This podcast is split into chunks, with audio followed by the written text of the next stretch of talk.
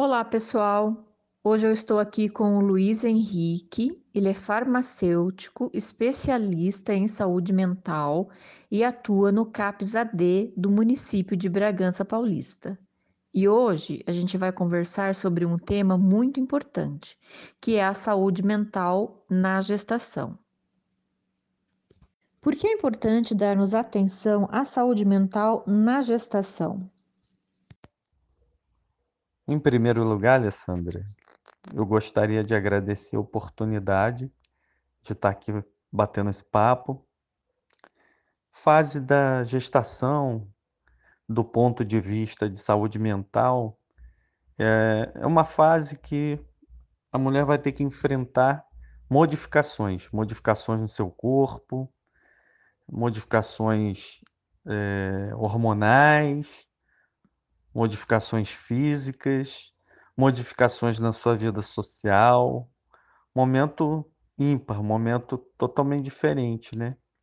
Em que ela vai estar se preparando para receber um, um, novo ser, né? Então, é mais um, uma vida, mais um indivíduo que está vindo ao mundo e que vai ficar sobre a, sob a responsabilidade dela. Então, veja, é, é bem compreensível que essa mulher sinta-se insegura, que ela sinta é, desconfiança, que ela sinta medo, que ela sinta, é, tenha preocupação em relação ao espaço que essa criança vai ocupar, seja o espaço físico, né, dentro da, da sua casa, seja o, o, espaço é, da atenção, né? da atenção que vai demandar dentro da sua família. Então, a, a mulher ela vai ter que se preocupar em distribuir o seu tempo para tudo aquilo que ela já fazia, né? se ela trabalhava, fora no mercado de trabalho, agora ela vai acumular, ela vai trabalhar fora, ela vai ter os afazeres domésticos, ela vai ter que dar atenção para a família e agora a família tem mais um integrante. Então, é, o medo, a preocupação, é, a gente vai é, entender isso como é, alterações psicológicas que vão ocorrer na mulher. Até certo ponto, é, compreensível, é entendido como natural, correto? Outra preocupação muito comum é em relação à renda familiar, o gasto que essa criança vai estar tá trazendo, é, vai estar tá gerando para aquela família. Uma outra preocupação também muito comum é, e um sentimento que, que acaba ocorrendo é o sentimento de, de impotência, de incapacidade. Será que, que, que ela vai dar conta, né? Ela pensa, será que eu vou dar conta de, de cuidar? Será que eu vou dar conta de, de educar essa criança? E, e assim, a, o fator tempo, né? O filho é para toda a vida. Então, não é um, uma fase curta que, que a mulher vai ser mãe. Ela vai ser mãe e vai ser mãe para toda a vida.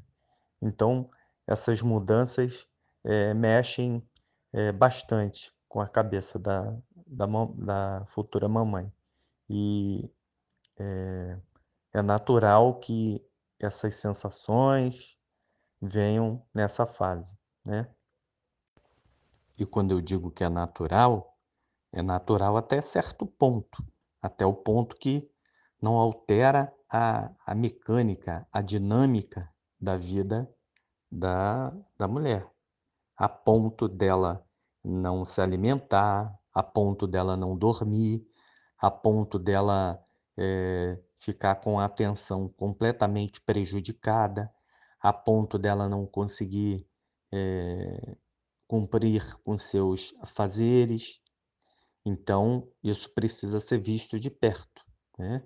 precisa ser avaliado e é, não só a gente não só conta com os profissionais de saúde para fazer isso, mas a comunidade, as pessoas que estão ao redor dessa mulher gestante precisam estar atentas para conseguir identificar quando que é, a situação passou do limite da normalidade, quando tá tá demais esse esse esses sentimentos eh, que vão prejudicar a, a estrutura psicológica, que vão ser compreendido como sendo um transtorno, né? E aí a gente tem um, um desafio, né? E aí a gente vai se deparar com outro desafio ainda, né? Que é o, uma equipe de saúde que seja em nível de, de UPA, seja em nível de, de atenção primária, postos de saúde, acaba que tenha que, que acaba tem que tem mais facilidade em reconhecer as doenças visíveis do que essas doenças invisíveis. Você poderia explicar melhor o que seriam essas doenças visíveis? Sim, eu usei esse termo, né? É, é, vamos pensar doença física como aquelas cuja manifestação são físicas, né? Pode ser medido com instrumento ou com aparelho. É, se a gente pega, por exemplo, um termômetro para verificar a temperatura da, da pessoa e está ali acima de 37,5, a gente diz que ela está com febre. É, a gente já teve essa percepção antes, mas precisou do instrumento para certificar que era realmente febre. Então a gente usou um instrumento ali. É, a gente pode usar um, um aparelho de eletrocardiograma para saber se o batimento ele está regular, se ele está dentro do, do compasso certinho, ou se tem ali uma arritmia. A gente pode saber se tem uma frequência aumentada dos batimentos cardíacos, ou seja, existe instrumento, o instrumento ele vai é, conseguir medir e fica é, facilmente visível a alteração. Já a, a doença mental exige um, um, olhar mais apurado do, do profissional né, é, para com esses sintomas e nem sempre todo mundo está preparado para enxergar, para ver, para identificar esses problemas. O que facilita muito a identificação é quando existe ali um, um vínculo entre a, a paciente e a equipe de saúde, para que a mulher se sinta segura, se sinta à vontade em falar sobre o assunto, que para ela é muito difícil falar sobre esses sentimentos, né? sobre, sobre é, essa possibilidade de estar com um transtorno mental, porque existe também um estigma social muito grande, né, um preconceito para com a doença mental, então ela é, precisa ter um vínculo, uma relação de confiança com a equipe de saúde para se sentir encorajada a falar sobre o assunto. Luiz, e quais são as principais doenças mentais na gestação? Ah, os transtornos de humor, né? Ansiedade mais comum, mais comum a ansiedade, a depressão também, né? É, o uso de substância psicoativa. Veja, não que a mulher vai passar a usar um, cocaína, álcool na gestação, mas a gente tem que pensar que mulheres que abusam de álcool, mulheres que abusam de cocaína também ficam grávidas. E, e para ela deixar de usar porque ficou grávida, acaba sendo também um desafio, né? acaba sendo um, uma dificuldade muito grande. E para ela falar que, que é uma usuária, para ela falar que é uma dependente, uma abusadora de substância psicoativa, estando gestante, a vergonha é muito grande. Então, mais uma vez, precisa que o vínculo seja estreito entre o profissional de saúde e a paciente. Senão ela vai fazer o quê? Ela vai esconder que é uma abusadora de substância. Né? E a ansiedade não é só para quem vai ser mamãe pela primeira vez, não. Mulheres que já foram mãe, mulheres que vão segunda, terceira, quarta vez, também sentem ansiedade. Elas sentem é, ansiedade por motivos diferentes, mas sentem ansiedade da mesma forma. Voltando à questão do uso de álcool e drogas, é, é maior o consumo em homens do que em mulheres, né? Mas as mulheres acabam sofrendo mais devido a, ao acesso a tratamento ser mais difícil. A mulher tem mais dificuldade de, de ter acesso ao tratamento. Então, elas carregam um sofrimento maior quando são abusadoras de álcool e droga. É, cresce, cresce bastante o número de, de gestantes fazendo uso, abuso de álcool, fazendo abuso de, de cocaína, seja na forma aspirada ou na forma de, de crack mesmo, né? Que é outra forma da cocaína, é o crack. Tem crescido bastante. E é uma preocupação, porque vai comprometer a saúde não só da mãe, como vai comprometer a saúde do bebê também. Vai impactar na saúde do bebê. Bebê prematuro, bebê com, com desenvolvimento psíquico alterado futuramente. Então, vai trazer esse transtorno sim. Então, como que o profissional de saúde ele vai conseguir avaliar o estado mental da pessoa. A gente tem como saber isso perguntando, investigando como anda o, as relações da, da mulher com, com as pessoas do seu convívio. Como que está a sua atenção, se a atenção está muito prejudicada, se o sono está tá prejudicado, como está a convivência com, com o parceiro, se está seguindo a, a gravidez sozinha, sem o um parceiro, se está tendo o, uh, o trabalho mantido ou se perdeu o emprego. Então, tem muita coisa que a gente pode estar tá investigando que pode nos levar a identificar tais transtornos se ela eh, se sente angustiada todos os dias, a maior parte do tempo, se, se essa angústia já perdura por mais de quatro semanas, ou há pelo menos quatro semanas. Então, são sinais aí que, que vão mostrar que, que tem transtorno acontecendo. Espera aí, então existem situações que a pessoa passa e que podem contribuir para a perda ou uma piora da saúde mental? Sim, sim.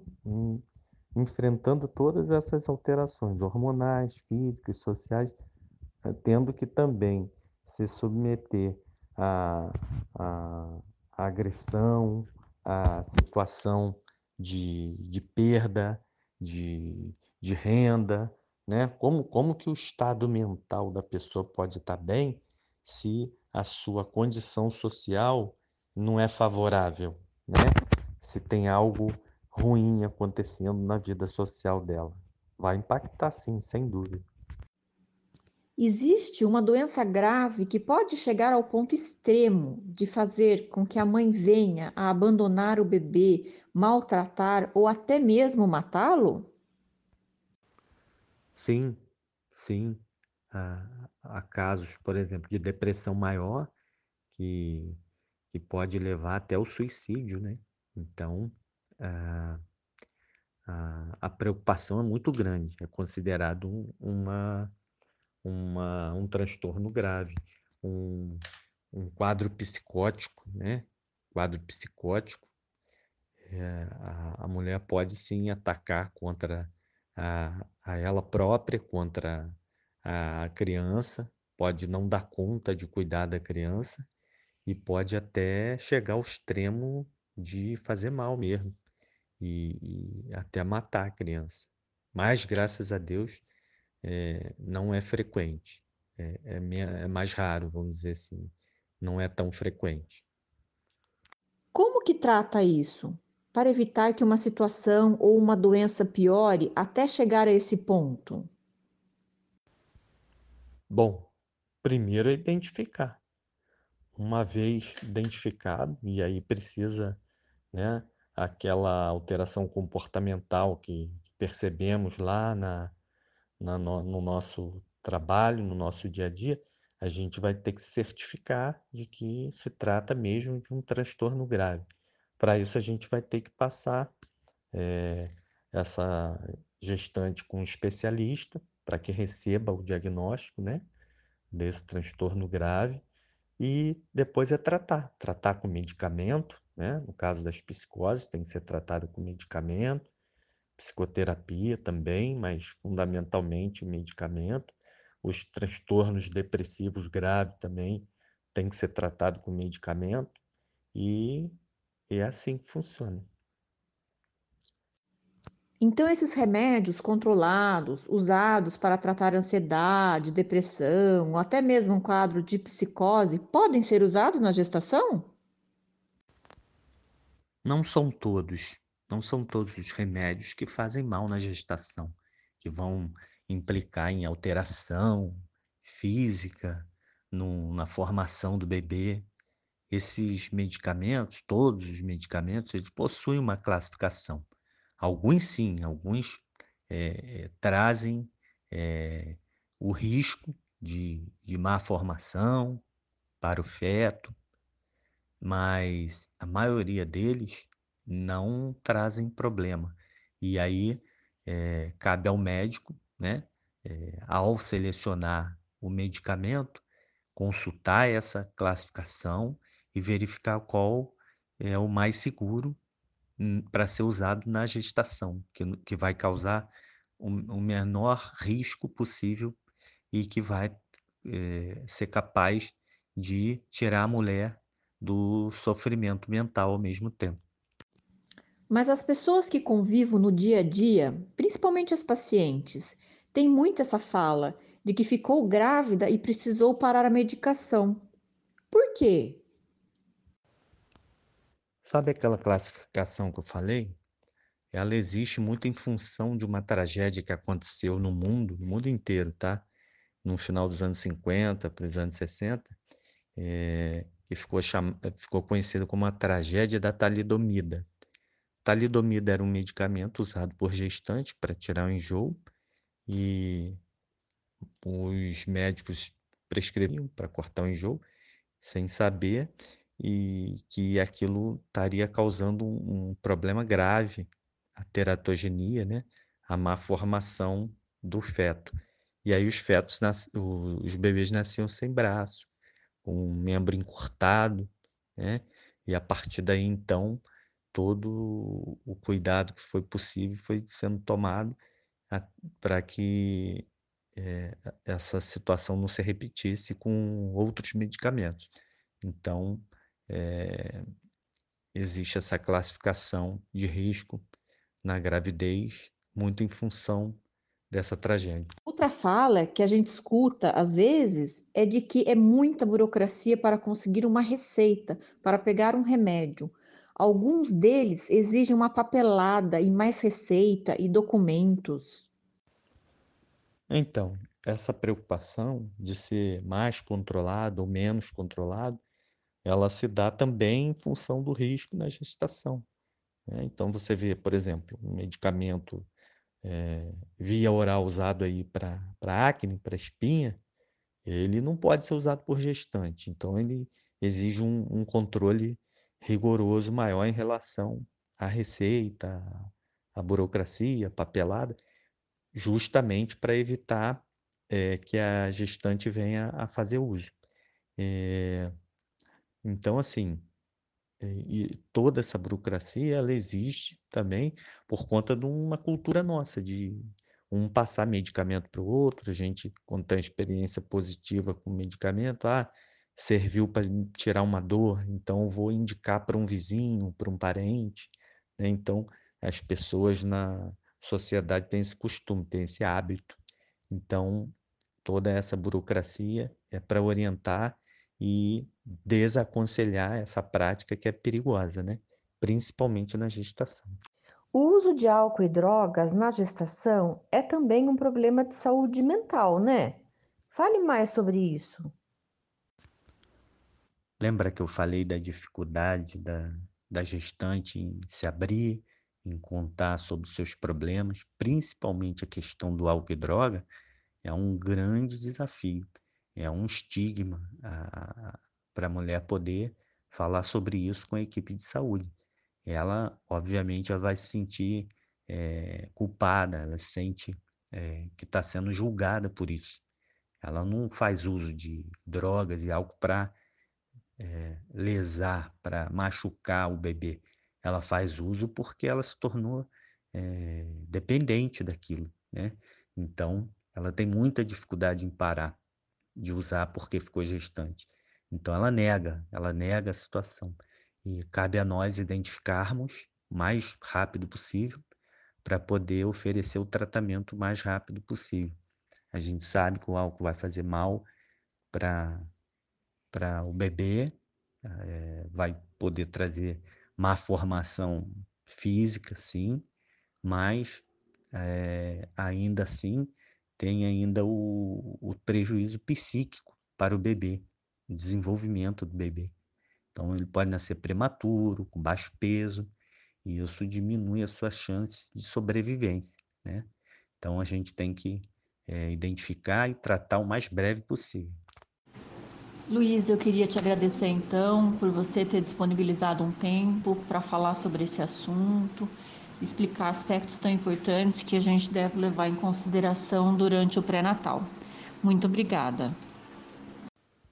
Mais uma vez eu quero agradecer a oportunidade e dizer que foi um prazer poder fazer esse bate-papo aqui com você.